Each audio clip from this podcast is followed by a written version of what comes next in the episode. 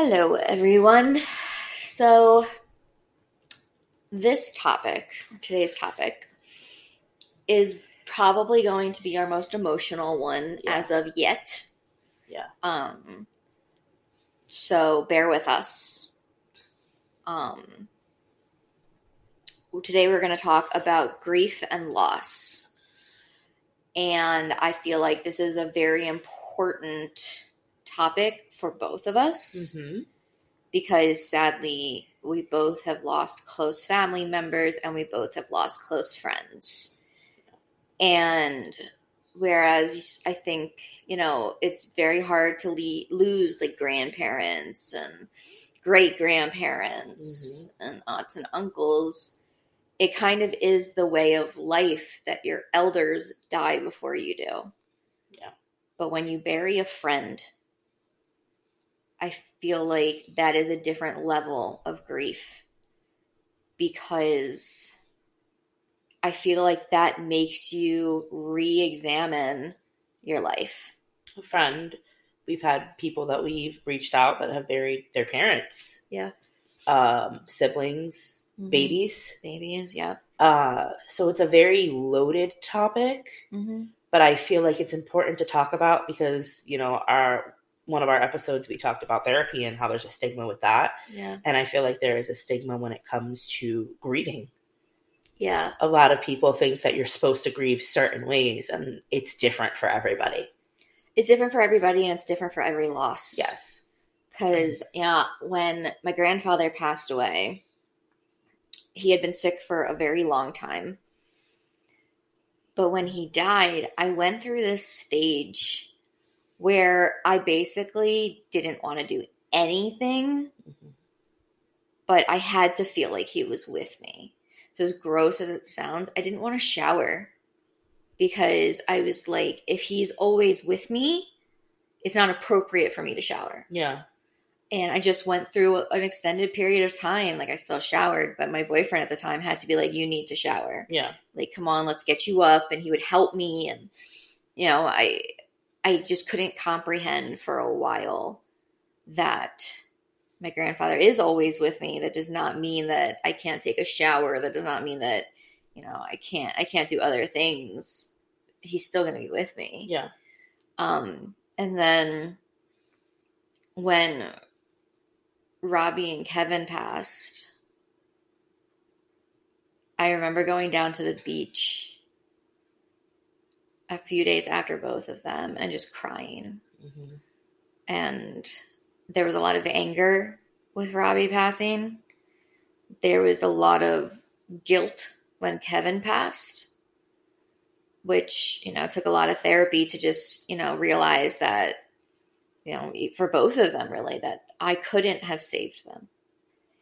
And, you know, they've been gone five years. And I think something that I continue to struggle with is with Robbie, if I had stayed in Baltimore, would he have gone down that path? Could I have prevented it in any way? Or, you know, made him hang out, like, hang off longer before getting into that? Or I don't know. But, and with Kevin, our last little hike that we got to have together, we joked about moving to like a very rural area in like I don't know, like South Dakota or Michigan or whatever, and buying a farm. And I would teach and he would farm. And we were joking about it, but it was something that would have made him so happy. And I deal with the fact that, like, could I have gotten him out of Baltimore? Yeah. like would that have saved him and so i have a lot of guilt with those losses because whereas i know it's not my job to save anyone i miss them and to have that thought that maybe i could have helped change the course of their lives in any way hurts and then basilio hmm he died when I was in England hmm and we hadn't spoken in over a year. because we kind of broke each other's hearts. And, but the last conversation we had, which ate me up for years after he passed, the last conversation, he made a mean remark to me, and I responded with, I hope you fall off a building.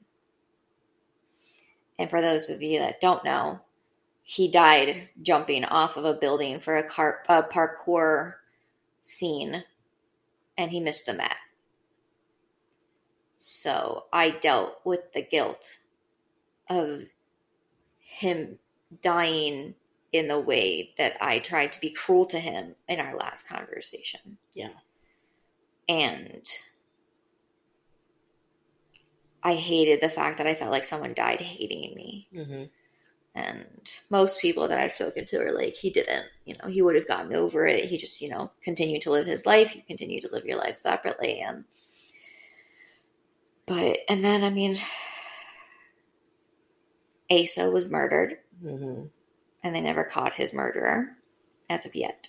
That was two years ago. Yeah. It's been a while. Yeah, it has. But I feel like with every loss, in some way, there's guilt. Yes.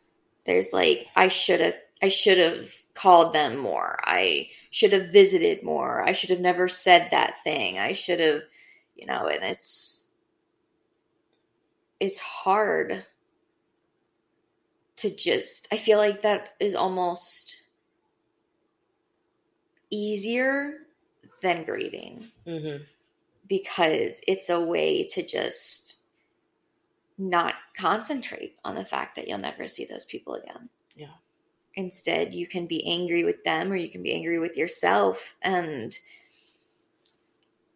you know, it's, but in the end, you know, I said in another episode, I talk to Robbie and Kevin all the time. They honestly, out of all of the people I've lost, they're the ones I talk to the most. Well, and then I feel like, you know, when you lose somebody, you're always looking for little signs to feel like that person is with you. You were talking Yeah. about, you know, after Zadie passed and you went to the mall with your mom and Yeah. you instantly had that scent Yeah. and boom, it brought you back to that moment and you, you know, the grief set in of how much you missed that person. Um, and that's tied to memories. hmm And I feel like sometimes with unprocessed grief, like you said, it's easy to just question the what ifs. Yeah. Because if you do that, it it's not solidified that they are not coming back. You know they're not physically here. Yeah. But it's kind of like your way of, well, I'm just gonna keep this going like they are here. Um and it's hard. It's a hard line to walk. And I feel like, you know, I remember when Zadie passed away, you were in New York. Yep. And I remember seeing, and immediately I called you, it went to voicemail, and I texted you. I'm like, oh my God, because I knew how much he meant to you Yep.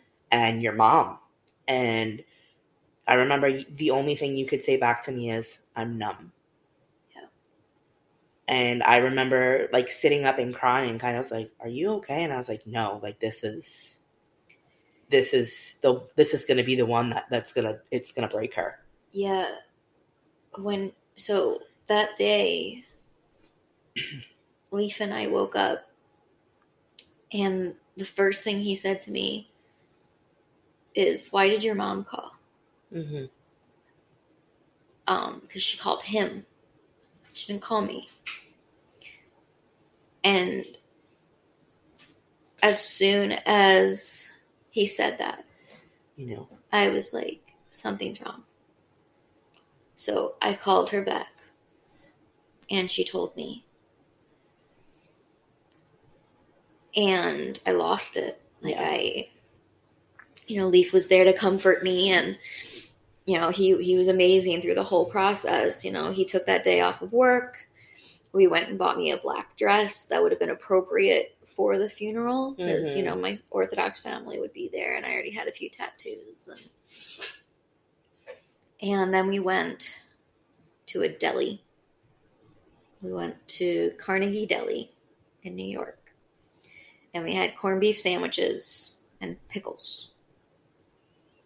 Because some of my most fond memories of my grandfather was eating corned beef sandwiches and pickles. Yeah. And when I was when we went to New York to see my great grandfather before he passed, for and also to do some things for Greg's bar mitzvah, we sat in an alleyway in New York eating corned beef sandwiches and pickles. And so I that's what I needed that day. Yeah. But the tr- the bus ride, we took the mega bus to Baltimore to meet up with my family. Mm-hmm. And I remember looking out the window of that bus trip and just not even it was so much more than just being numb. I didn't I didn't know if I'd ever feel anything again Yeah. besides that loss that my grandfather was gone. Mm-hmm. And like I said, he'd been sick for a very long time, so we knew it was coming. But I feel like you still, even when you know it's coming, you never fully are prepared. No. You know, all of my vacations when I was a child included my grandfather. Yeah. You know, we went to Disney, he was there. Myrtle Beach, he was there. Ocean City, sometimes he was there. You know, we uh Israel, Yeah. you know, he was there. He was always with us. And you know, since I have not been to Myrtle Beach since he passed, Yeah. I don't think I can. Mm-hmm. You know, it's a beautiful area, but to be there without my grandparents, Yeah. I just don't think I can do that. But um, when we went to the Shiva, Mm-hmm. like the funeral was, I honestly I can't remember the funeral. Yeah. I remember people coming into the room to give us their condolences, and I think I just sat there Yeah. Like people would come over and they would hug me, and you know, a few people sat down next to me. My mom's best friend sat down next to me and held me for a while, Yeah. which she did at the funeral as well. Which she did at Lockie's funeral as well. My mom's best friend has stand, stood there and held me through a lot of deaths. But I, I just sat there because it was surreal. Like I had sat in that room before when Laura's dad died. I Mhm. sat in that room with them. It wasn't my loss, but I sat there with the family because they wanted me there. Laura needed me there. Yeah. But to sit in that room for Zadie, like, I think I had this like feeling that he was never going to die. Yeah. Like that was just not a thing that would happen. And you know, my grandfather never broke a promise ever his entire life except one. And that's a promise he made to me. And it's a promise that he made, but we knew he was going to break it. Yeah. And that was that for my 75th birthday, him and I would take a cruise Yeah. together on the QE2. Obviously, that was impossible.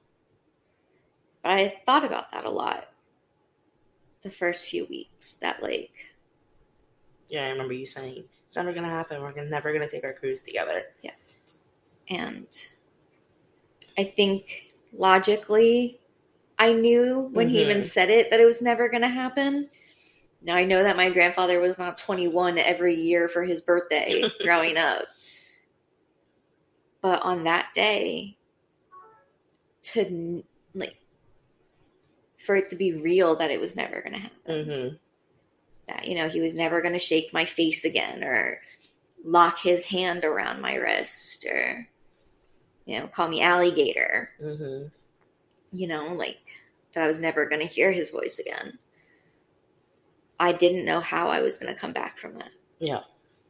I honestly wasn't sure if my mom was going to come back from that. Yeah. And I think he knew when he was going to die because my mom and him always talked. I mean, they talked every day, but Friday night, they she called him to say good Shabbos, and then they usually spoke Saturday mornings for like an hour or two. Mm-hmm. Friday night, she was on the phone with him and she said, Okay, daddy, I love you. I'll talk to you in the morning. And all he said back was, I love you too. And she got a call at about three o'clock in the morning from Lachi Mhm. saying that he had died. And I honestly, for a very long time, did not think my mother was going to get through it. Yeah. Like, her world imploded. And I know, you know, she loves us. but, you know, my grandfather was not just her dad. I mean, that was her role model. That was her protector, her, Mhm. you know, savior. And when he was gone, I feel like a part of her drastically changed Mhm. and that she wouldn't be able to get through it. Yeah. And over the last nine years, she has gotten better with it. You know, she still she talks to him on her walks in the morning, and you know, the, the, this thing happens when we walk sometimes, where you feel the breeze, Mhm. but nothing is blowing. Yeah. And every time that happens, she calls it a Zadie breeze. Yeah. That he's just letting us know that he's still there. Yeah. And I like that. I, I like that thought because it is a very strange thing to happen. Mhm. Because some of the gusts are very strong and something should be moving and it's not. Yeah. It's like it was just for us. And And I feel like when you get those signs, they are almost like your little bit of hope and faith are restored. Yeah. That that person, no matter how long it's been, mm-hmm. you you have that feeling that even though they're not physically there, they're there. Yeah. They're still present. They're still watching. They're still with you in a sense. Um, and sometimes you cling to those little moments. So Yeah. it's, you know, I was very sheltered, I would think. You know, we, we did an episode about family trauma and it was traumatic. But the one thing I will say is I didn't deal with, I mean, my great grandmothers passed away within a year of each other and they were my entire world when I was growing up. Yeah. That was really the first experience with death. And I was in fifth grade. That was the first experience with death I ever had. Um, Mimi's mom, my great grandmother, we used to call her Mickey Mouse Grandmom Hmm. or MMGM. And she died the first day of fifth grade. And I knew it's weird because I went to school and we went to aftercare and it started getting later and later and later. And we were always picked up around the same time. And I instantly knew something's wrong Yeah. And you know i had talked about it. I got in the van and the balloon that we had bought her the week before was in the back of the van and i instantly said why is her balloon here? Yeah. she needs that. And i remember going in the living room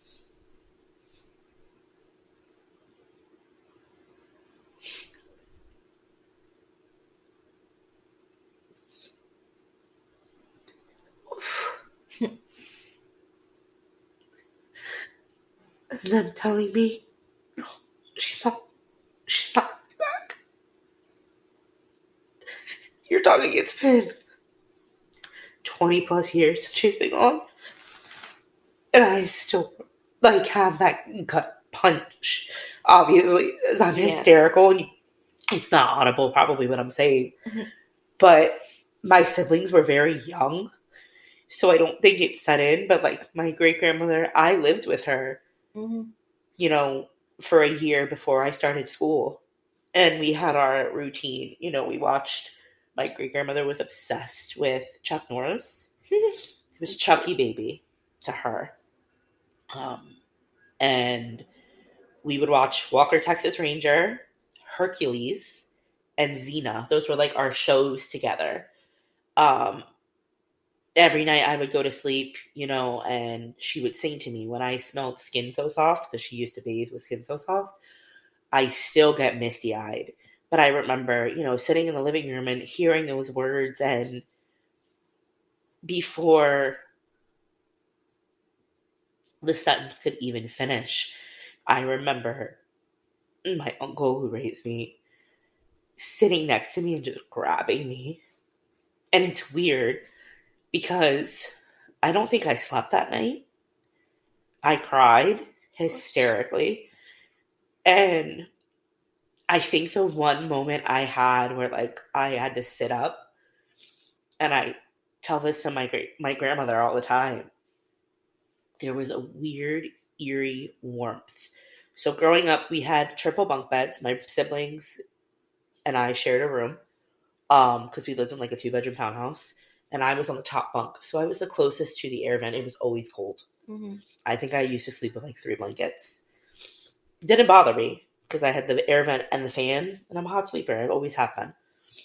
And that night, I had a moment where I had to kick off my blankets because I just felt warm. And I like, I think in between like a cry, I remember like one of those. And all of a sudden, I just got calm. And I could feel a warmth around me. And if you knew my great grandmother, um, it was just what she did with kids when they would go to sleep. She would rub my face. And I could feel like that motion yeah. of someone just touching my face. Um, but it was also very difficult for me because I did not get to attend her funeral. It was in Philadelphia. We have a family plot up there. She was buried, and I have never been to her gravesite. So for me, um, my Aunt Judy had just set flowers up there, and my Aunt Wendy actually went. And my Aunt Kathy, every year, you know, multiple times a year, would go and clean the gravestones and, you know, trim the grass around it and put flowers for different occasions. And my Aunt Judy just sent flowers up there, purple flowers and butterflies, and put them around her grave. And my aunt sent me pictures, and it's the first time I've ever seen her tombstone. And Miranda Lambert sings a song, and in the song, uh, it's called Over You. She says it really sinks in, you know, when you see it in stone. Yeah. And when my aunt sent me those pictures, mm-hmm. I was in the grocery store. I just got them last week. And seeing her name on it was instantly like, whoo, it brought me back to that moment of actually losing her, even though it's been 20 plus years. So my great grandmothers were very, you know, it was the first loss I ever had in my life. And I don't think I had another loss until my junior year of high school. Wow and it was my uncle's dad that passed away. Um, grief has always been very difficult for me to process because I feel like when I love, I love wholeheartedly, and when I'm hurt, like my heart breaks wholeheartedly. Yep. Um, and then you know it was, or no, it was my it was in my soft going into my sophomore year. One of my friend's moms passed away. She was a cop and they went on a ride one Sunday, and she was on Alligator Alley and got in a motorcycle accident and died. Oof. And we went to the funeral in support for her, but that was the first funeral I had been to where they did the salute. My grandfather had the salute. It's devastating. Yeah, he had the um, gunshots. Yes. And the because my grandfather was in the army. Yeah, and they fold the flag. So it's, they had the. My mom still has the flag. It's devastating, and it's one of those. I don't know. With every shot that they took, like I could feel, and I remember looking at her daughter, who I was close with at the time, and just how do you process losing your mom? I get sad and emotional even thinking about the concept of losing my mom. I think you know realistically, like it's going to happen. And honestly, that's point. the way that it should happen. Yeah. We should be the ones burying our parents, not our parents burying us. So that was another one of my hard losses. It was my cousin Randy. Um he was my senior year at high school. And it is the first open casket I have ever been to. Yeah, Jews don't do open casket. Um, I had never been to. Everybody had been cremated or they just chose not to have an open casket. Mhm. Um, so I remember I went with my grandparents because Randy was the cousin that like you kind of have like that girly crush on. I don't know if I f- feel like everybody kind of has that weird family member that it's like a giddy, not incest, so don't Mhm. think anything weirdos. But he was just like that older cousin that was kind of like, oh, you know. Yeah. Um, and he was that for me growing up. Like he Mhm. used to tease me. He used to. My cousin Jesse will tell you I was in love with him Yeah. um, the sun, moon, and stars could set with him, and I was okay with that. And I remember walking into the funeral home, and I think I had went to go put my bag down, and my aunt Dawn was like, "Oh, you could put it in that room." And I walked into the room that he was in, not knowing it was an open casket, Oof. and seeing him in the casket. I remember just freezing, and my whole body like I didn't I couldn't move, I couldn't breathe, I couldn't speak. I just remember staring at him and then at one point in time, I guess I like regained control of my body and I bolted out of the funeral home. Yeah. And my grandpa's like, What's the matter? I was like, I can't breathe. I can't breathe. He's like, Calm down. I'm like, I can't breathe. I can't breathe. He's like, I I understand that. You you don't have to repeat yourself. He's like, calm down. I'm like, no, I, I don't think you understand. Like, there is no air in my body. Yeah. And my cousin Jessie, who was his sister, was phenomenal because I remember her like taking my hand and being like, it's okay. Let's go see him together. I'm like, no, I don't want to see him. Yeah. She's like, it's okay. And I'm like, no, I don't want to see him. I don't want to go. I don't want to do this. And my aunt, you know, had said, you, I, you turned into a mute. I didn't speak that whole weekend. I was very like, I don't know. He was only 21. So I feel like I was 18 at the time. It was not like a huge age gap. But that was the first dead body I had ever seen. Yeah. And for a while, as weird as it sounds, the smell hmm haunted me. And I remember the first night we were there, I slept with my Aunt Lori because my grandparents actually got really sick that trip. And I slept with my Aunt Lori in her hotel room. And I had a dream that he got out of his coffin and was talking to me. And I remember hearing him yell my name. Oof. And I instantly like jerked up. And she had even got up. She's like, What is wrong? I'm like, I'm having really bad nightmares about Randy. She's like, It's okay. I'm like, No, you don't. Like, I hear him. Like, he's here. And she's like, Amber. I'm like, No, he's here. He's talking to me. So that was traumatizing. And then from there, you know, I had lots of losses. I had, you know, friends that buried their parents. I had, you know, childhood friends that I've I've had to say goodbye to. And I don't feel like it gets easier No. when you have to attend a funeral, no matter who it's for, if it's a family friend, if it's fam if it is family, if it's you know, I feel like it gets harder every time. And, you know, Kyle's Kyle's grandmother, her, the memory had just popped up. She her passing had just the anniversary of her passing had just came. She was 93 when she passed away. Yeah. And I feel like still even knowing like oh she's 93 and she was sick like that still wasn't i we still weren't prepared for that. Yeah. and you know that was a hard hitter for kyle. Kyle had never really experienced you know he had lost, but he had never he was very lo- young. Hmm and i feel like in a couple years time he lost his great grandmother who was a big rock for not only him but us you know and then his grandfather i was seven months pregnant when his grandfather passed away and i remember going into icu into hospice in the hospital and having to see him in this induced coma and then pulling the plug hmm and us telling him it's up to him at this point. And I always I told his mom because Kyle had to go to work, his brother had to go to work. They you know they had said you you just need to come say goodbye. And I remember we were in West Palm and I said, I'm driving down.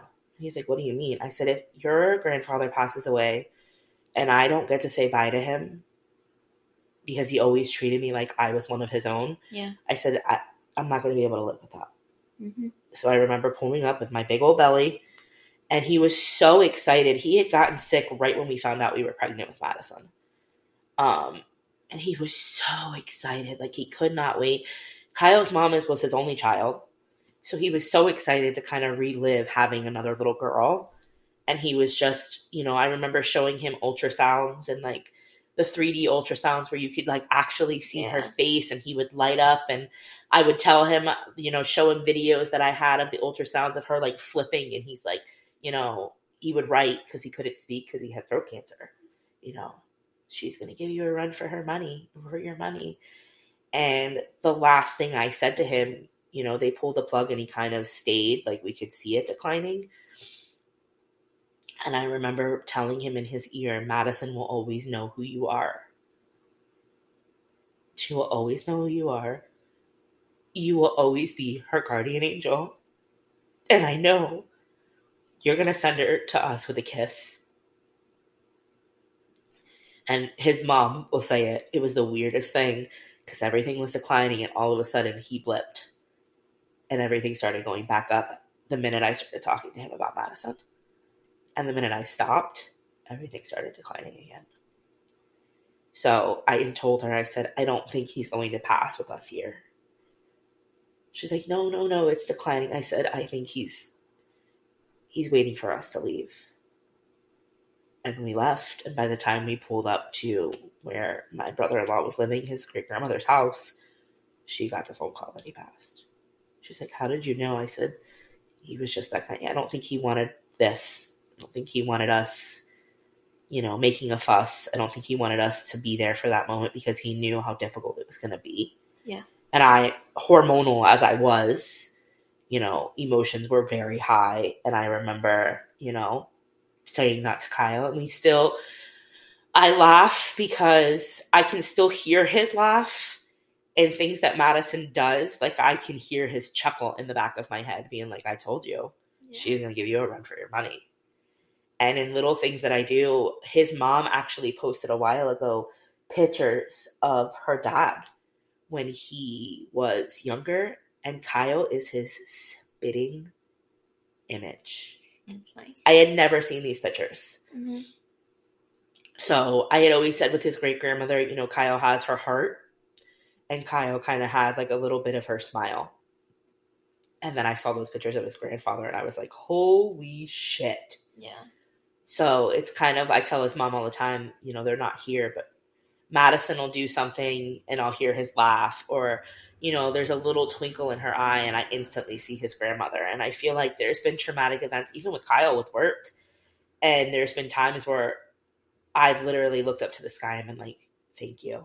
Yeah. Because I know that they are the reason why he walked out safe.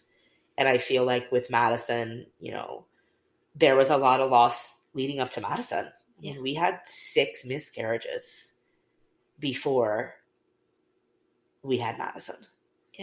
And I don't know what it was. I don't know what made it stick. I don't know if, you know, that was God's way of I always hear like when one life is lost, one life comes in.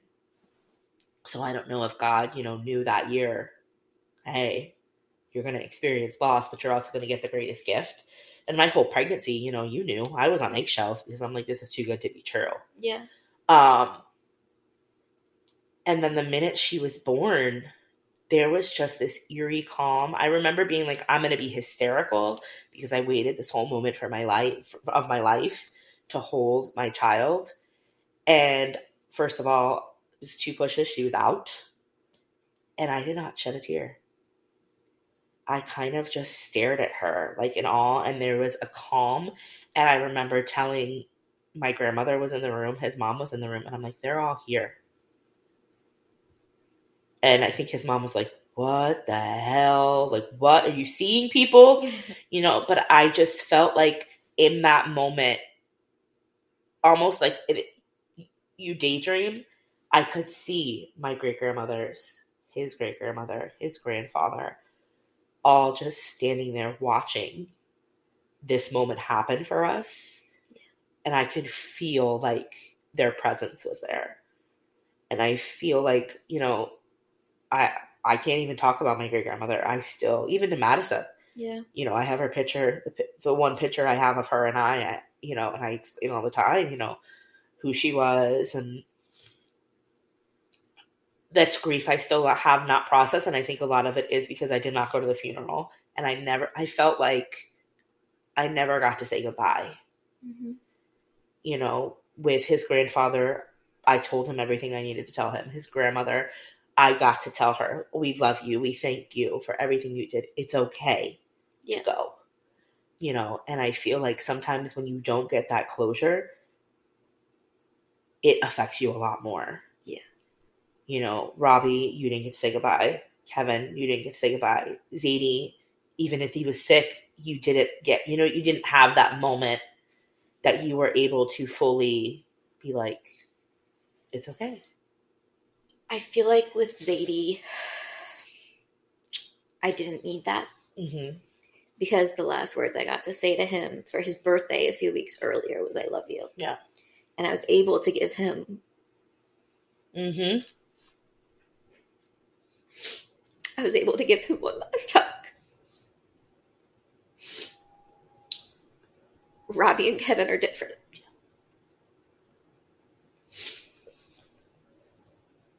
Because you're right, I didn't get to say goodbye to them. And they were both cremated. And I was here. Yeah.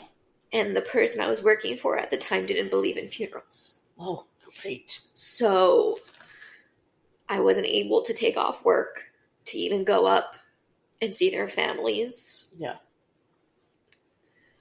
And it took me five years to get up the courage to go see Robbie's mother. Yeah. And I still have not seen Kevin's family. Yeah. And a few weeks ago, actually, when it was Kevin's anniversary, I messaged his mom and I apologized because I haven't got to see them. Yeah. But I told her that I, I cannot go into that house and him not be there. Yeah. So I'm just not ready for that. Because I and you know, he's he's on the mantle in their house.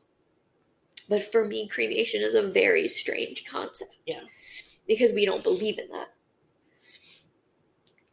But I know from Zadie's funeral, I remember sitting in the room with his coffin. And I remember thinking, he's not in there. Yeah. And I feel like I did that with a few people. Like they're they're not in there. This is not real. Yeah. And um the first body that I ever saw was my nanny's husband, Ollie. And I was about 10. Yeah. And I embarrassed my entire family because we went up to say goodbye to him and it looked like he was breathing. Yeah. And I looked at my mom. I said, Mommy, he's not dead. And she's like, What are you talking about? I'm like, He's breathing. He's not dead. And I got kind of loud with it because I felt like we were burying somebody that wasn't dead. Yeah. And I remember my nanny, who passed away in the last couple of years. I remember her coming up to me and kneeling to me and hugging me and telling me, That's your imagination. And Ollie's really gone. And I remember I couldn't comprehend that. Mm-hmm. And I think not long after that, I don't, it wasn't even like, I may have been younger actually when Ollie died. Because I was 10 when my great grandfather died. Because it was right around Greg's bar mitzvah. We actually didn't go to Israel when we were supposed to go because my grand great grandfather was declining so quickly. Yeah. And I think one of the things, one of the traditions of Judaism that I appreciate the most, because I don't believe in most of them, but the one I appreciate the most is the week of Shiva. Because the first time that I experienced that was with my great grandfather. Yeah. And we had Shiva at our house. and I had the whole week off of school. And I remember a few days sitting in the living room, curled up next to my mom, listening to everyone that came to visit stories of my grandfather. Yeah. Because he was a, or my great grandfather, mm. because he was a very well known rabbi in Baltimore for a very long time. Yeah. So people from all walks of his life came. Can you explain to the people that are listening that are not aware what Shiva is? So, in the Jewish tradition, Shiva is a usually seven day period of mourning after the funeral. It starts the day of the funeral and goes for seven days. And there are a lot of rules behind it. Um, the person mourning does uh, can't sit in like a comfortable chair. The the funeral home actually brings chairs to the house where you're sitting Shiva, and you sit in those. You cannot take showers for like an extended period of time. You cannot wear makeup. You can't do anything that could be seen as vain. Um, you can't look in the mirror. All mirrors are covered in a Shiva house. And it's just that time to spend to think about the person you lost. And for people, you can't cook. People donate food and bring food and send food and um the whole week is just people coming and talking about the person who was gone. Honoring that person. Absolutely. And I remember Zadie's Shiva. I remember curling up next to Leaf on my my aunt's back porch. My aunt passed away about a month or two ago, Yeah. whose house that was. Um, and she died sudden, suddenly, um, very sudden. But I remember sitting on her back porch next to Leaf and people coming in and out of the Shiva house. And I heard some amazing stories about my grandfather that week. You know, I, and like some of his students came, Mhm. some of, you know, the people he grew up with came, people that he, I think there were a few people even from when he was like in JAG came, like so many different walks of life because my grandfather did so many incredible things. And I remember just kind of looking around. I didn't say much during Shiva, Mm-hmm. but I'm always that person that looks at their surroundings. And I was just looking at my mom sitting in the chair and watching her occasionally just check out. And my uncles doing what they do best and trying to make people laugh and joke, but also every so often seeing them check out. Yeah. And I remember my brother. And when my brother cries, I cry. Yeah. I cannot handle my brother being sad. So while Greg cried during that week, I almost couldn't be near him Mm-hmm. Because I was dealing with my own grief and because of how because of my issue with empathy and that I take on other people's feelings, mm-hmm. funerals are very hard for me. Yeah. Because I'm dealing with my emotions and I'm dealing with about you know dozens of others. Yeah. And it's just an overwhelming sense of grief. And with my brother, I'm very connected to his emotions. So because we have a you know we have a very special bond. And i remember seeing him there's actually a picture of this.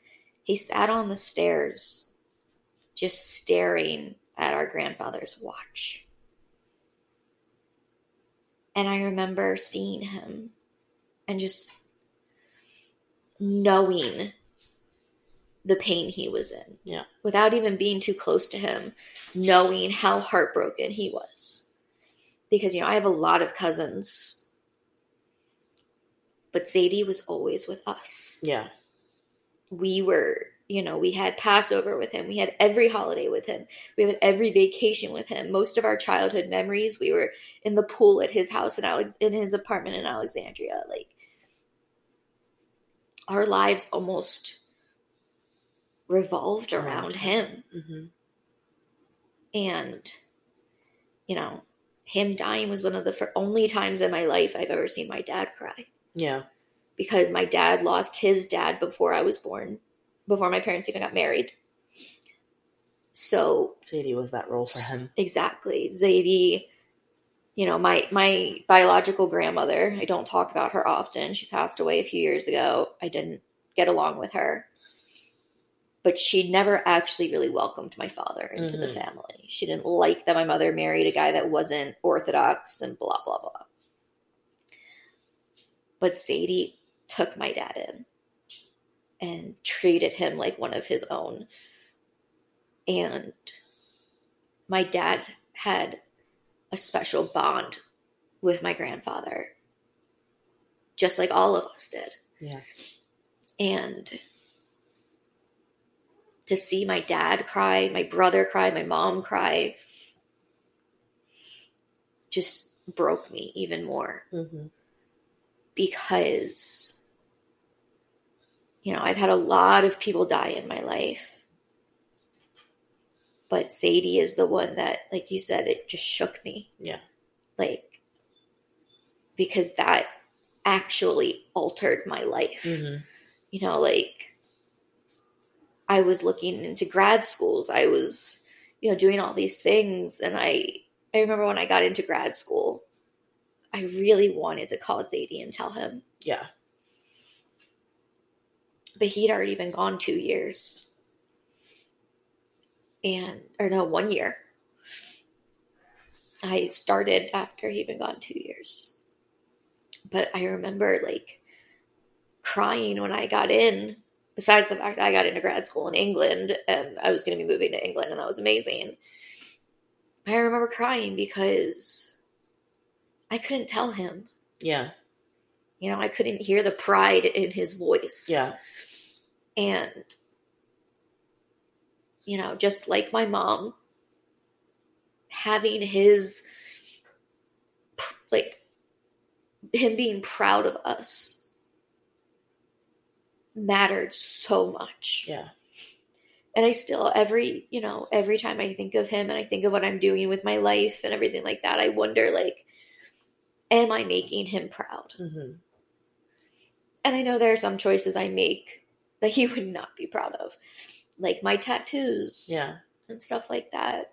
But in the overall, I feel like I have succeeded in making him proud of me, not just by, you know, having a career and having a life that I'm personally proud of, Yeah. but also the type of person I am, I think would make him proud.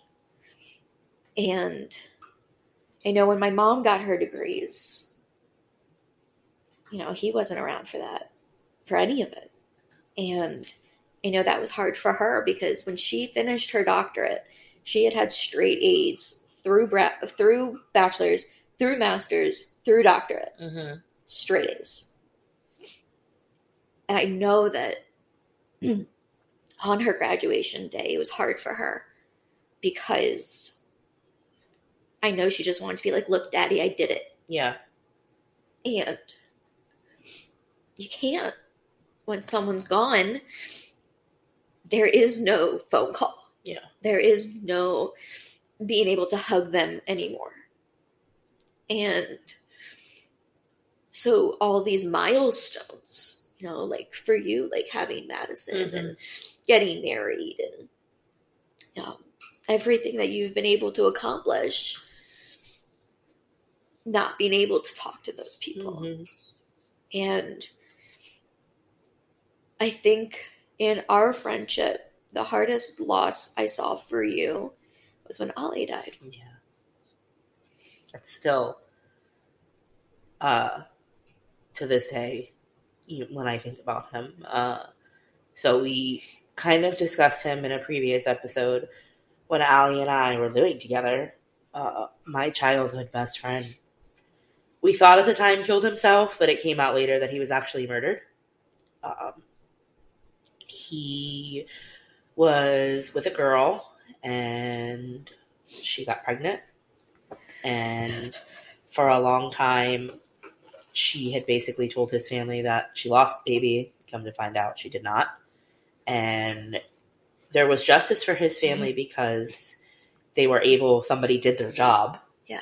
and they were able to realize after doing you know a coroner's report that there was head trauma and that he was basically belligerently beaten with a large object and someone hung his body to make it look like he took his own life and come to find out it was his baby mama's ex that did it um, but you know i remember sitting on the floor of your room Yep. crying and chase i remember chase coming over and he's like is she gonna be okay and you know him hugging me and like it's okay it's okay Yeah. i remember you know we went and got the chocolate chip pancakes that day before we went to the west coast Yeah.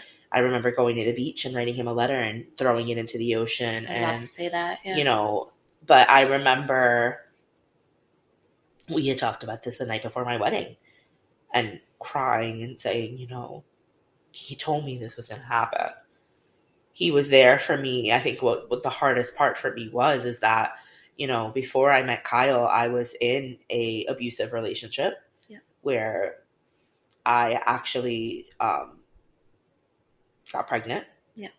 didn't know and my ex actually beat me to the point that i miscarried Yep.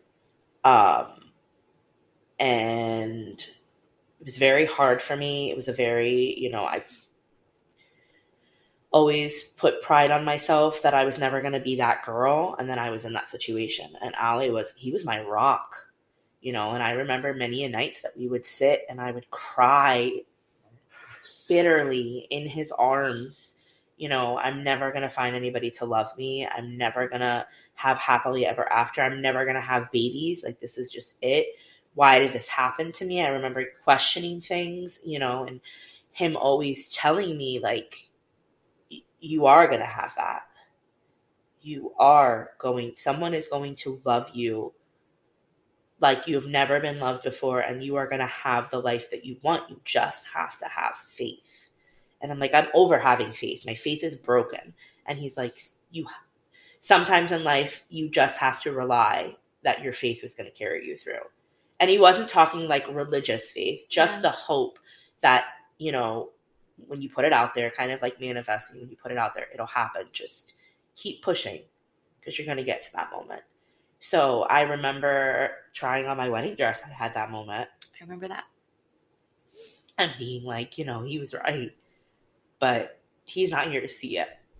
Yeah. You know, having Madison, I think the the day after I had her, I was in it, my hospital stay with her was very short because I recovered very well.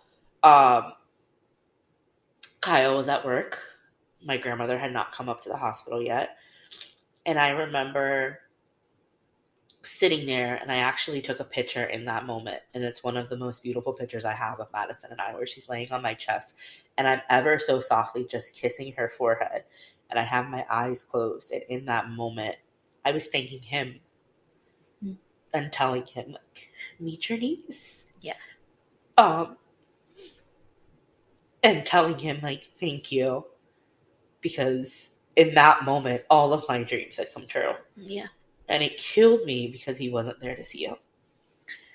Yeah. So I feel like you know a big thing that people don't talk about with grief too is how you honor the people Absolutely. that you have lost. Um, you know, for Ale, it was every time I eat chocolate chip pancakes, I instantly think of him. Um, every time with my great grandmother, I see gardenias. She hated gardenias. um, she hated the smell of them, but she had them around her house. So every time I see a gardenia, I think about her. Every time I hear something about Chuck Norris, I think about her. And it's crazy because Bodie, our dog, yes, we're extra. He has like a full name. And I remember I'm like, we were going to give him a middle name. Kyle's like, no, it's a dog. I'm like, no, we're going to give him a middle name. His middle name is Walker. And for Kyle, it was after Paul Walker. Yeah. For me, it was after Walker, Texas Ranger. It was like mm-hmm. homage to my great grandmother. And then, you know, for Madison, the surreal moment for me was my grandmother before she passed. I think it was my first year of school, like kindergarten.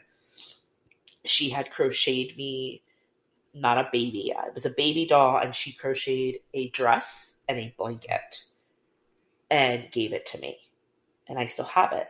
So, because when my great grandmother passed away, you know, I had family who went in, her body wasn't even cold, and cleared her entire house and took all of her belongings.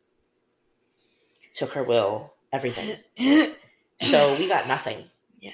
Um, so the things that we had, you know, and it was a surreal moment for me. I remember setting up Madison's crib and putting the baby doll in the crib Mm-hmm. and realizing like she's still here. Yeah. You know, and I have those moments where, you know, like you talked about the Zadie breezes, where I'll do something and I feel like that warmth, or I'll smell skin so soft randomly, Yeah. and I'm like, oh, there you are. Yeah. Um, I think talking about it helps. You know, one of our listeners had said, you know, her hardest loss was her grandmother, and she talks to her every day. Yeah. So I feel like sometimes, not just in the difficult moments, but you know, like when Madison was born, and I had that moment, the realization of her on my chest, and looking up, closing my eyes, and just saying thank you. That's a big part of it. And you know, movies. I am a movie junkie. I love movies. So one of my favorite parts of a Disney movie is Coco, where they have the ofrenda and they honor, you know, and they talk about, well, if you don't talk about them, they they, they disappear. Yeah. You know, and I think seeing that movie, even Madison, Madison's like, oh, we, we need pictures. We need, you know, what, how did they die? Let's talk about it. You know, we had a friend, one of the losses that I was dealing with a couple weeks ago, or yeah, um, Kyle has a, a buddy that he's very close with that we've become close with, and his son was into drugs, 18 years old. He overdosed and he, he died. And I remember telling Kyle crying when he told me, you know, he passed away this morning. And I think that mom and me kicked in, like, no parent should have to bury their child. Yeah. And it was like that overwhelming sadness of his life hadn't even begun Yeah. you know and i think you know you said it you take on other people's feelings and i think i've always been like that with death i'm thinking of you know i'm dealing in my own grief and then i'm thinking of you know my aunt when my cousin passed away hearing her over the coffin like just wake up baby. Just wake up is it devastated me. Yeah. um and i you know it stuck with me. Yeah. you know seeing you know friends that have buried their parents and thinking oh my god that you know my one friend that lost her parent we were in going into our sophomore year. She didn't have her mom for prom you know those little moments that you really look forward to. Sarah i had talked about you know there was a good month and a half where i would brush madison's hair and just cry because she's not going to have that moment. So i think the way you honor people and you think about people is big. I think the emotions you feel it's okay to cry obviously as we've done multiple times now on this episode. Um, and you find different ways. I think growing up one of the movies that always stuck out with me and that i loved was my girl. And that ending scene with thomas j i remember being very little and like feeling overwhelmed with Mhm. emotion.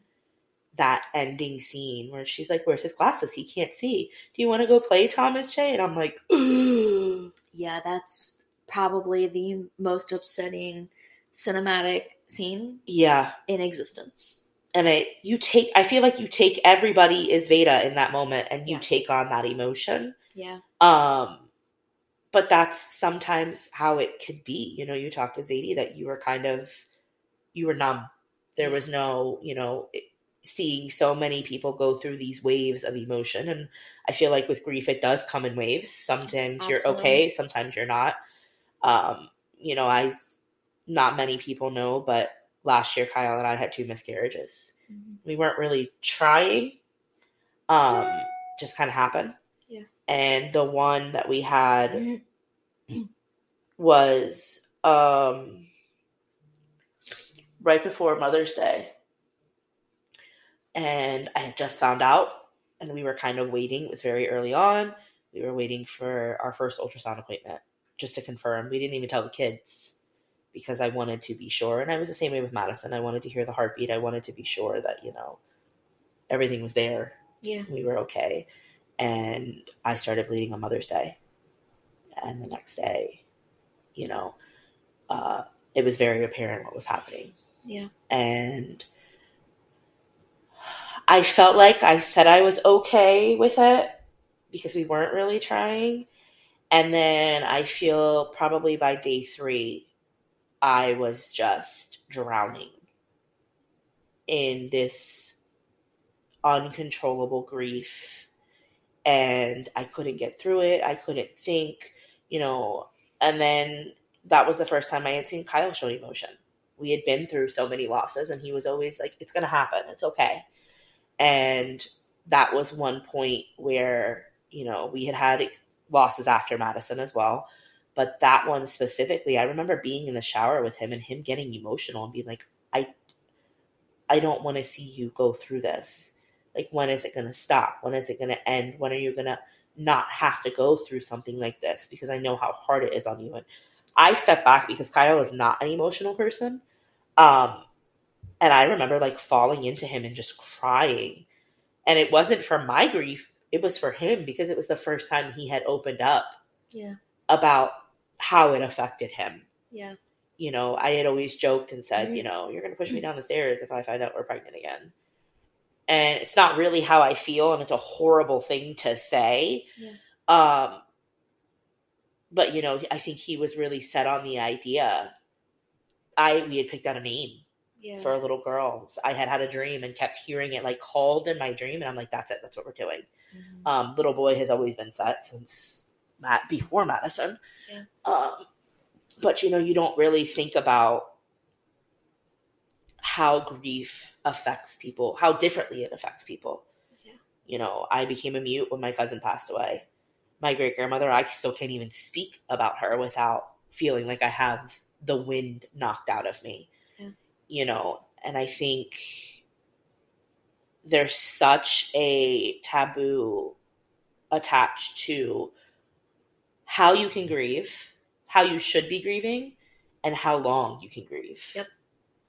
Because how dare you tell somebody, I don't care how much time has passed, that they should just be over it? Yeah. Because that's not your place to say it. You don't know how deeply that person affected someone's life. And you don't know how, you know, their every day is literally affected by that person not being there. So I feel like, you know, that's a big thing to walk away with is that people need to understand that don't dictate and think you can dictate how someone should be grieving and don't ever tell someone that is grieving it's been so long get over it Never. because Yeah. that's not And you, it does come in waves Yes. because, you know, Zadie's been gone nine years. But there are times where, you know, Greg's getting married in Yeah. less than two months. And there have been many times since he got engaged that I start crying because I'm like, Zadie's not going to be there. yeah Like, the, you know, Zadie's never going to meet our children. Yeah. And that's devastating yeah you know, with me, more than likely, whoever I marry, my grandfather wouldn't have been there anyways. yeah Um, but with Greg, you know, Zadie didn't get to meet Elion, and like to see Greg as happy as he is, Yeah. and you know, we're all going to be wearing something of Zadie's on the On day. yeah We're all going to have something. Greg's going to wear Zadie's watch. Yeah. And Mom's going to wear Zadie's ring. And I'm probably going to wear one of Zadie's necklaces that I Yeah. have. So that he's with us. Yeah. But I know that on that day, we're all going to have a really good cry yeah because it's another one of those surreal moments but they're not here that he's not here to see. Yeah. And, you know, when Greg has a child, you know, we're not going to be, Zadie's never going to be able to lock his hand around our children's wrists. Yeah. And that's just, it doesn't matter how long he's gone. yeah You know, I could get to be in my 60s and still think of when I walked to shul with my Zadie yeah and he locked his hand around my wrist and I knew that I was safe. And safety is a huge thing for me because I've spent so many years not feeling safe. Yeah. But I always felt safe with my Zadie. Mhm. And I think that's why with what was going what's going on in the last relationship I was in, that safety also meant so much to me was because that type of safety You hadn't felt. I hadn't felt since my grandfather. Yeah. And so yeah, it comes in waves, you know, some months I'm fine Yeah.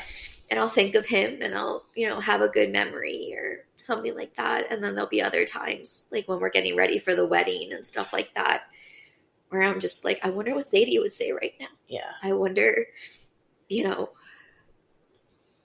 I'm uh, I'm very close with my brother's fiance, and I know that my grandfather would have loved her, Mhm. and I don't know how Greg feels about it, but it kills me that we're never going to be, be able to see the reaction and the the banter between my grandfather and Elia, Yeah.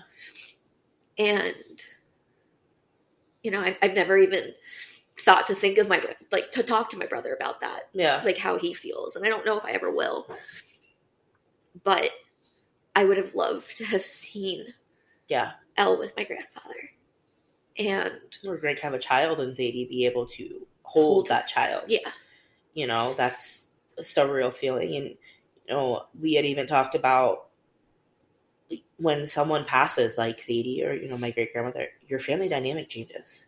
100% I feel like when you lose that matriarch of the family or patriarch, or patriarch patriarch of the family, uh, your family isn't the same. no Holidays aren't the same. Big events that you have are not the same.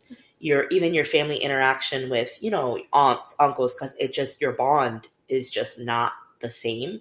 Because I feel like they are that glue that held all of that together. so when my grandfather passed away the bond between the four siblings Mhm. ended up getting closer Yeah, because i feel like all of them in their own way leaned on my grandfather and now that he's gone they lean on each other Yeah. You know my mom was not you know the closest with her sister but now she goes to israel every year to spend their birthdays together. Yeah, and she talks to her sister a few times a week and they're very close. And i've actually built a bond with my aunt that i never had before. Yeah, um and it started in grad school because she helped me with something for grad school and we've kept in touch throughout the years since. But i feel like you know my grandfather was like the definition of a patriarch. Yeah, like you know he took and he took that role very seriously. Hmm and i feel like now in a way my mom has taken on that role for everybody. Yes, because she's the one my uncles go to. She's the one my aunt goes to. She has a special bond with all of her nieces and nephews and their children yeah, and I feel like it's because of how close she was with Zadie yeah, that she's able to kind of like take on part of who he was in that role. yeah, And I don't think she would agree with this statement that, you know, she's like the matriarch or anything like that. I my mom doesn't give herself enough credit. But I feel like she has taken on that role for everyone since he passed. And he, she's done things because she knew it was the way that Zadie would have done it. hmm And I love that for her because I feel like in a way that keeps him close. But, you know, even like, so my brother's best man is Adam, hmm who is his childhood best friend. I've known Adam pretty much as long as I've known my brother. yeah, And the gift that he gave Adam for being his best man is my grandfather's peacock blue fountain pen.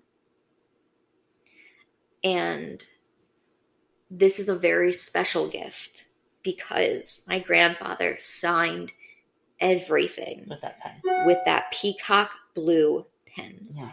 Every birthday card, every graduation card, every like document that he could, it was his signature blue pen. hmm And we gave it to Adam because besides the fact that it was something he would appreciate and use, hopefully, because Adam had a special bond with my grandfather Yeah. and spent most of the holidays until we moved down here. Adam was with my grandfather for every holiday Yeah. and his mom. And I think that's a way, like you were saying, to honor people is to see the impact that that person had on each life that Yeah. they touched. And, you know, at Adam's wedding, he wore something of my grandfather's Mhm.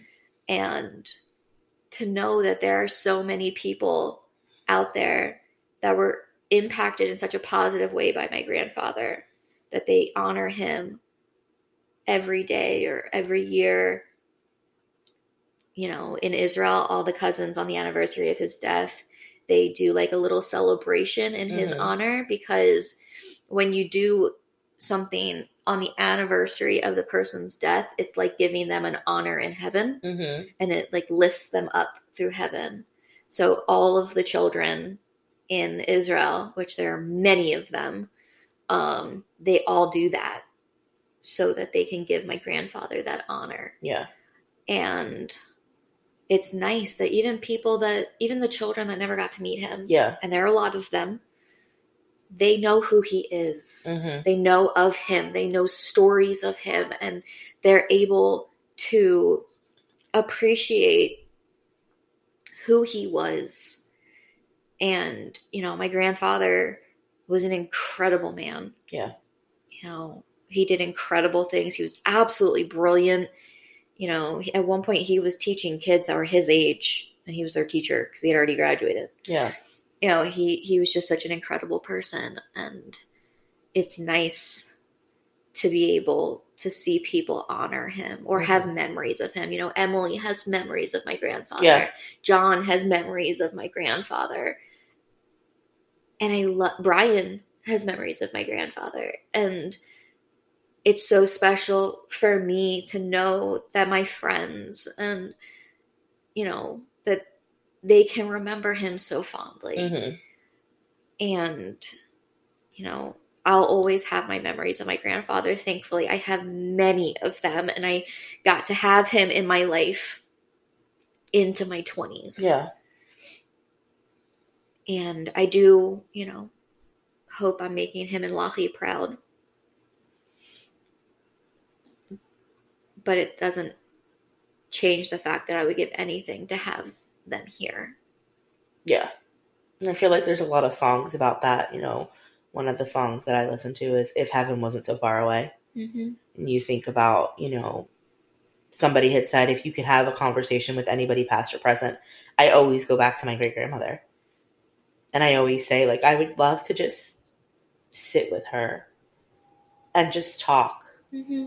about you know am i making her proud you know is she seeing everything that's happening um i remember you know when we were trying really really trying for madison and going through the process of going to the doctors and i remember one day just falling to my knees in my front yard and being like please please i just want to be a mom like i know you're going to make this happen but please like and if it's not just help me get through this.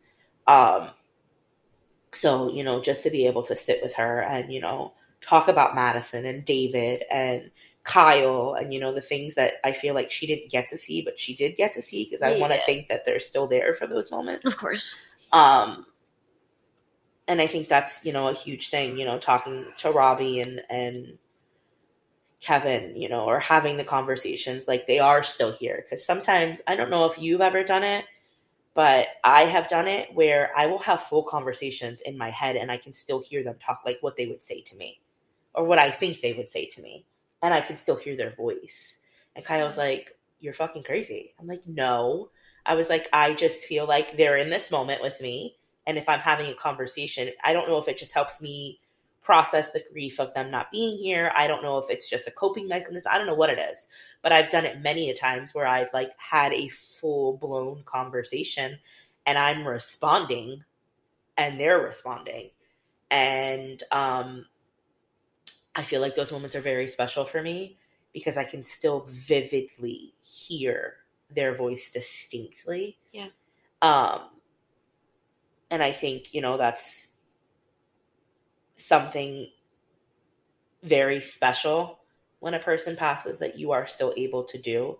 You know, I had said Sarah, I had saw pictures popped up from a party we had at her house. And there's a picture of us laughing hysterically. I could still vividly hear her laugh. Yeah. Or, you know, you Mhm. talked about the Gucci cologne. You Mhm. still vividly like you smell it and it instantly puts you back to hugging Zadie or being with him or, you know, the gardenia bushes. My great grandmother hated them. Yeah. But every time I see one, you know, I remember when my uncle Richie passed away and I had went on a walk just to clear my head. And as I turned the corner, there was a huge gardenia bush in front of me.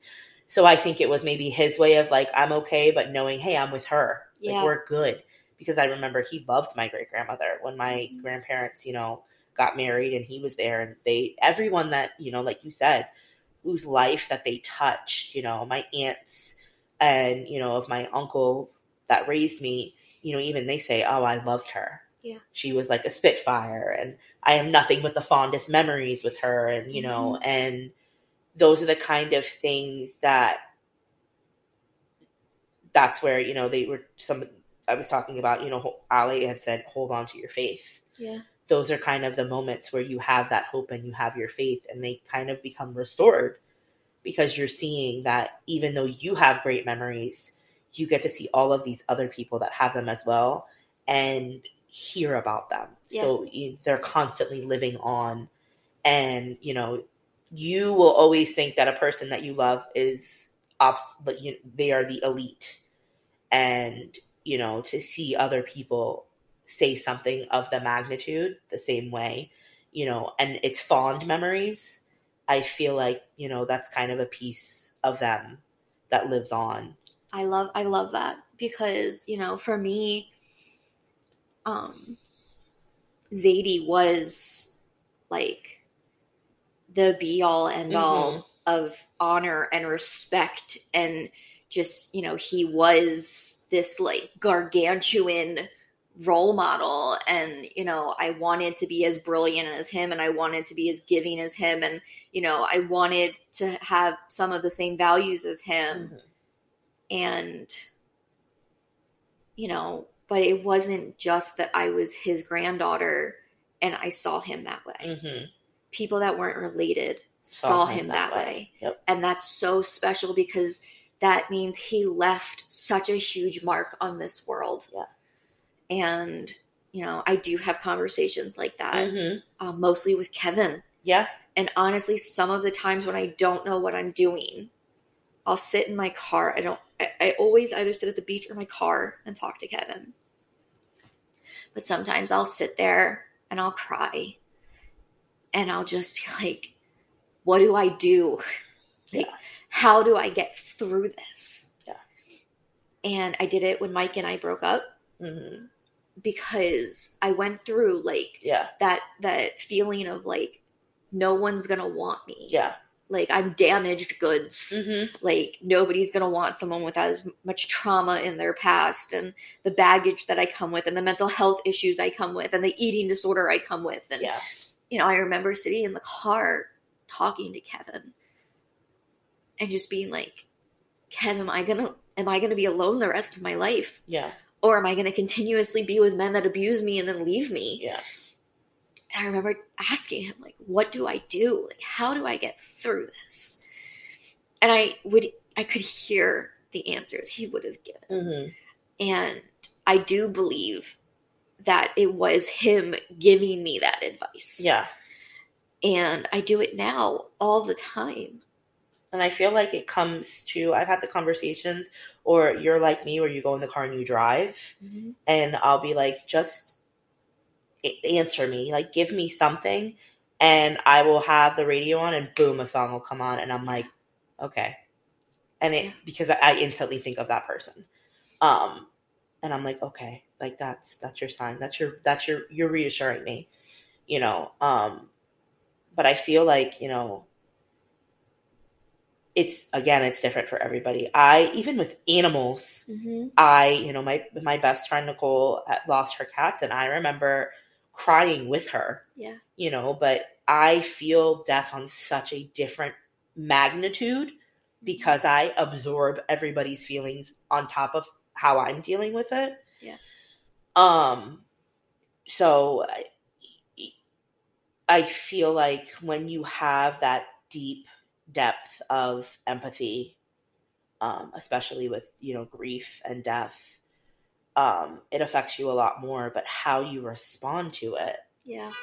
makes a difference. You know by having those conversations and hearing somebody you know kyle is not an emotional person and you know we have a senior dog and i was saying i'll be surprised if she makes it to the end of the year. And it killed me. We got bodie because i told him we're either getting a puppy or we're not because i won't be able to do it after she passes it was our first baby together It's, it's me a little emotional yeah. losing her. and um he's like you know what happened since we've been together how many animals have passed away It's different. and i'm like listen i get that for you you know like he, he doesn't process grief the same way that i do so you know when we had had the miscarriage and i could see like his eyes getting watery and him being like when is this going to stop happening to you yeah. and him feeling in that moment i felt like he was absorbing my grief. He was absorbing my emotions. He was responding. And i got to see like oh this doesn't just deeply affect me. It's affecting my husband as well. Yeah.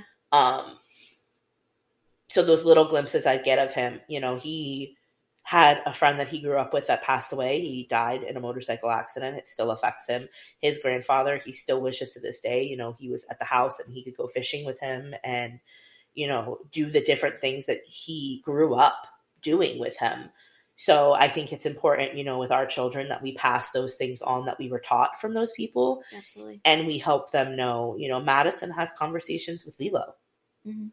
and you know there's been many a times where she'll be like mommy do you see lilo in the clouds even at a little as little as she was she was five. Yeah. and she's like i see i see lilo running in the clouds with stevie wonder. And you know lulu when lulu passed away she was very little and she still fondly remembers lulu. Yeah. and will say you know mommy i think you know i think lulu sent us bodie. Hmm. You know so it's they, people feel things and i think you know when it comes to children and your families and you know i think a healthy way of doing it is being able to talk about those people or those you know animals or things that you loved and about who you're grieving what you're grieving and keeping it alive Yeah.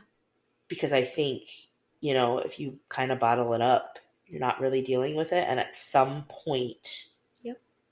it's going to come out and it's going to affect you Absolutely. I think Um, I think that that happens a lot mm-hmm. where people, you know, someone dies that was very close to them and then they do stupid shit Mm-hmm. because they don't know how to handle it. Yeah. And they don't know how to talk about it and they don't know how to say the words, you know, I'm broken yeah and I miss them. And I think that makes it very hard when you get hit with a loss like Ale or your cousin or, or your Mhm. great grandmother. For me, like Zadie, Yeah. Robbie, and Kevin and Lachi. And um, I think one of the hardest things with me is when I talk to them and I'm left to wonder what they would have said. yeah You know, when I was going through the stuff with Mike, I I could hear what Kevin would tell me to do, yeah and it helped me. yeah But with the situation I'm in now, I'll sit in the car and I'll say to Kevin, like, what do I do? Like, you know, do I move on? Do I wait? Like, what Yeah. do what do I do? And I can't hear him. yeah And I'm just like, and those are the moments you crave it yeah, because you want the response you know, Kevin's the one I would have listened to. yeah And as, you know, crazy as that sounds, you know, Kevin always had a way of giving me a more unbiased opinion. mm-hmm. And he never sugarcoated anything, but he also never said anything that he knew would hurt me. yeah And he always saw things in a different way. And so right now, I sit and I try and imagine what he would say. And I don't know. All I know is that I miss him Mhm. and I wish that I could talk to him, like really talk to him. So when I see that question of someone who like who would you Have a conversation with. Yeah. I don't know who I would choose. Or if heaven had visiting hours. Yeah, That's another one. If heaven had visiting hours. I'd have Shabbat dinner with all of them. Yes. If you could, or you could have a holiday where you could have people that passed who would be at your table. Like Yeah. those are things that, you know, you think about. And I feel like, you know, for me, every holiday I find ways to honor things that I've learned and grown up. You know, my great grandmother was very big for Easter. So every Mhm. year, you know, we have to do a ham because that's what she did for Easter. For my great grandmother, my my Wella, um, every New Year's, you know, we eat our grapes and we make Mhm. our wishes and our, our put our resolutions out there, and you know, we will do uh, Noche Buena the night before, where we have the big Cuban feast and the pig and everything like that, and you know, we will do like the black beans and everything like that for New Year's, and that's just my part of me carrying them with me. Yeah. And, you know, my grandfather being able to have those passed down and still know that, you know, it's been so long, but his mother is still carried in our traditions and Yeah. things that we do. Um, I think that's huge. Yeah, I think that's one of the reasons I still, you know, go to almost every Shabbat dinner and Yeah. I go to services with my mom for every holiday and I celebrate every holiday. Besides the fact that it makes her happy Mhm. and I want to see my mom happy, I feel like it's what my grandfather Yeah. would not only want me to do, but expect me to do. And, you know, I'll still like my mom and I have a deal where I will go to services with her, but I get to bring the book that I want to read. Yeah. And I sit there quietly, respect the sanctity of where I am, Yeah. but I read my book.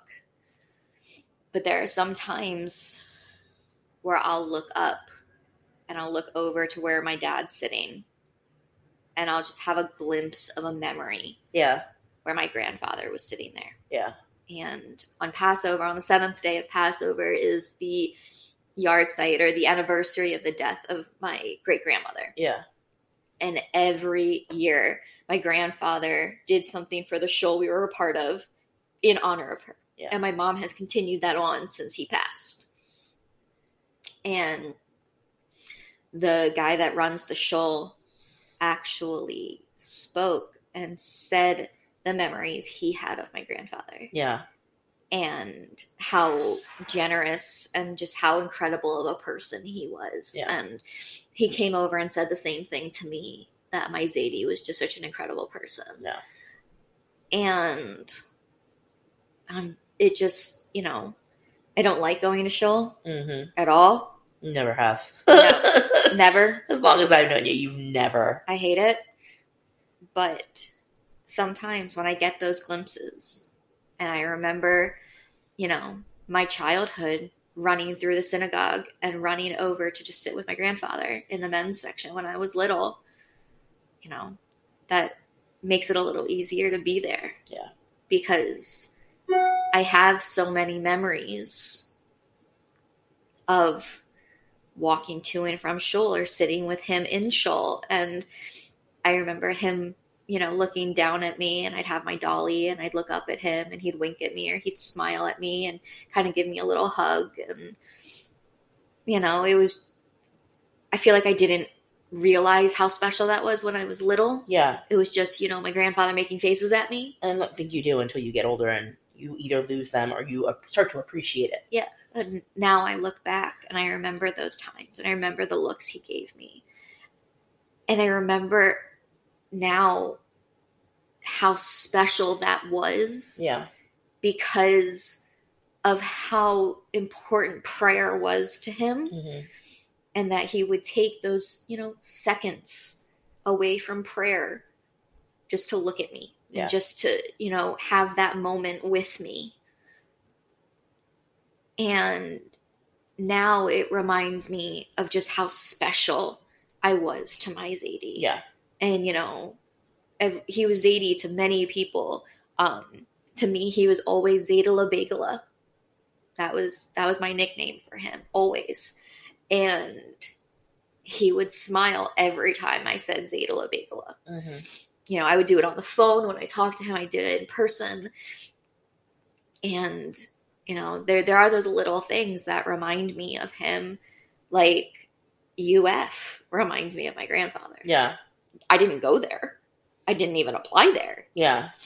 But when I was applying to colleges, my grandfather said that I should apply to UF solely because then I would be an alligator.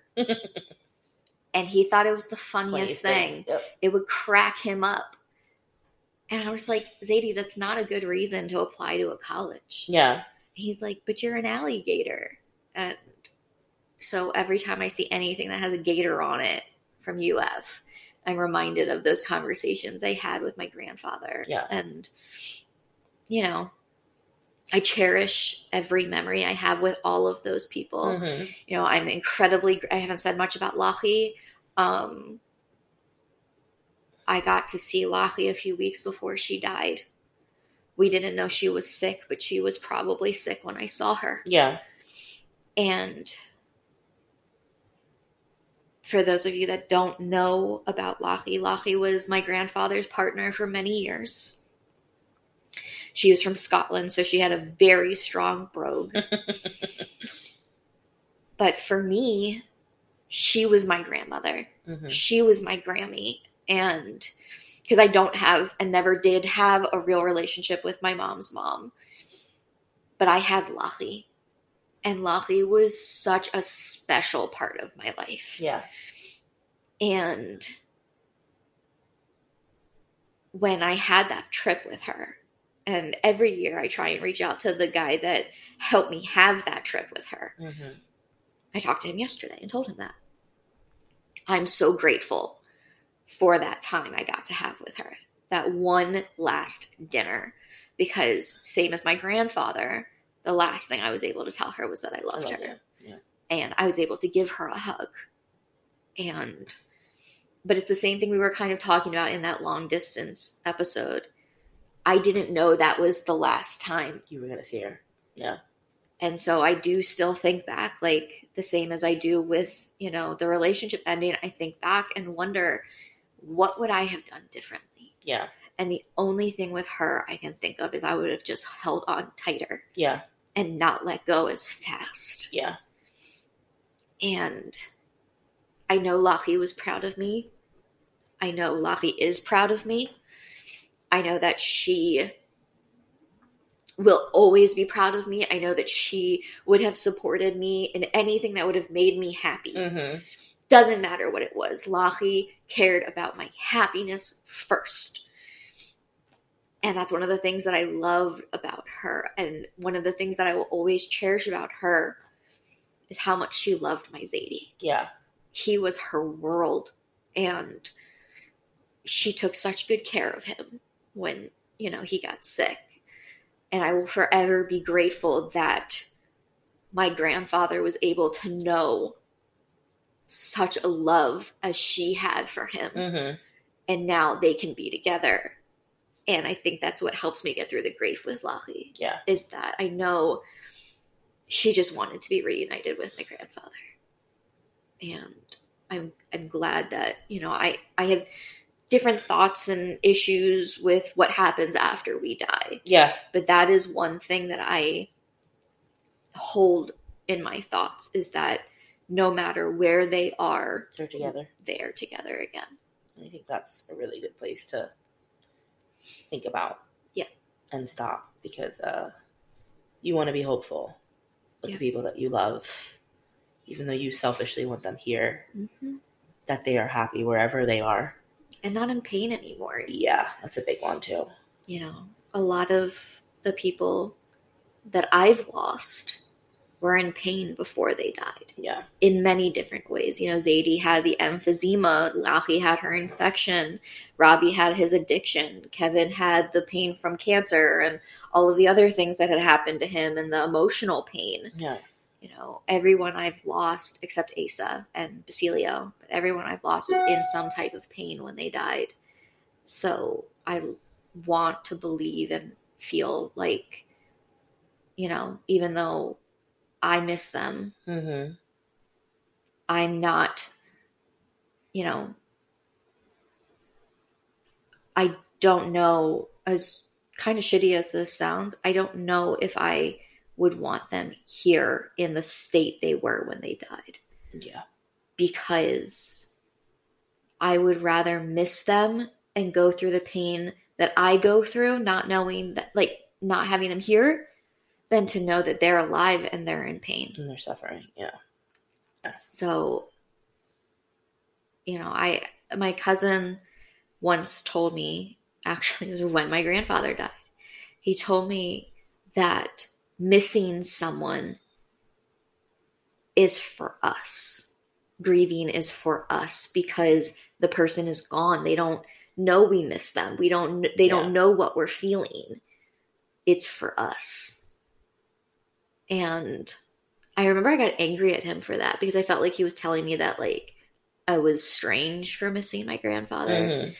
But now having lost so many people since then, you know, it is, you know, we- It is, but I, I mean, my comfort is knowing that in some sense they know Yeah. that they're still, you know, again, like wherever, whatever happens after we leave earthly, Yeah.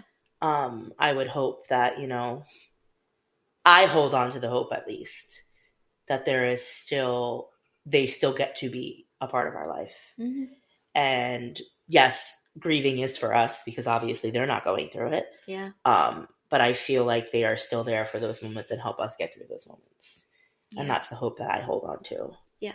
Um, so I think, you know, that's it's a loaded subject when you start getting into grief and dying and loss, no matter if it's, you know, losing someone unexpectedly versus losing someone that you knew it was going to happen. I don't feel like either holds more weight. Yeah. It's still difficult. If you are going through loss or you're grieving, don't let people dictate how you do so. Because I feel like, you know, there was a really shitty comment made to Nicole because she was devastated about her cat. And, you know, there was a comment made to her of, it's just a cat. But it wasn't to her. Those were her children Yeah. you know those were her comfort and we talked about you know you know when you have a child that unconditional love i feel like animals are the same way Yeah. you know they are unconditionally they unconditionally love you and they had been through a lot with her Mhm. and i felt like that was just a really insensitive comment for somebody to make because if you know nicole you know how much they meant to her Yeah. um so I feel like you know if you're going through loss or grieving, whatever it is, an animal, uh, a sibling, a parent, you know, whether it's been a year, a couple months, 25 years, a Couple days. um, don't let people dictate that for you. I would say, you know, finding a healthy way to grieve Mhm. is important and going through the motions of that. Don't go out and do something stupid just because you miss that person immensely. You are validated in missing them and you are validated in grieving, but I feel like you're causing more damage by going out and being reckless. Yeah. Um, you know, so don't find healthy ways to cope. And then I think, you know, talking about it, talking about those people, remembering those people is a huge part of grief that I help think helps. Sometimes it may be hard to get through those conversations. Yeah. But I feel like your heart becomes a little bit lighter when you are able to talk about the person that you miss because Mhm. it feels like they are still here. and I think you, you know, utilize the people that are there. Yes. especially the people that have memories with that person too. Mhm. You know, like you said, don't go do things on impulse, you know, because you're grieving. You know, lean on the people that love you, lean on the people that are there for you, um, that have the memories with that person, as hard as it is. And I know, you know, that I have a friend that struggles with the loss of his grandmother and has not always made the best choices since she passed. But I feel like part of that is because he has not talked about her. Yeah. He's not processing his grief. No, not. I don't think at all. And you know, she was his rock, Yeah. And I think it's important for him and for anyone talk about these people. Let them live on within you. Mhm. And, you know, it's okay to miss them. It's okay to be sad that they're not here anymore. But we we are still here Mhm. and we can carry on their values and their beliefs and share their stories and they'll always be with us. Yeah. So if you are grieving, like Amber said, it does not matter how long it's been, but if you are grieving, remember and I hope you believe that the people are still with you and they will guide you in the best way that they can. So just look out for those signs, those smells, those songs, The memories. The memories, and know that, you know, just around the corner there might be a gardenia bush. Yeah. Yeah. I think we're going to end on that. That's a good note to end on. Yep. So, Till next time. till next time.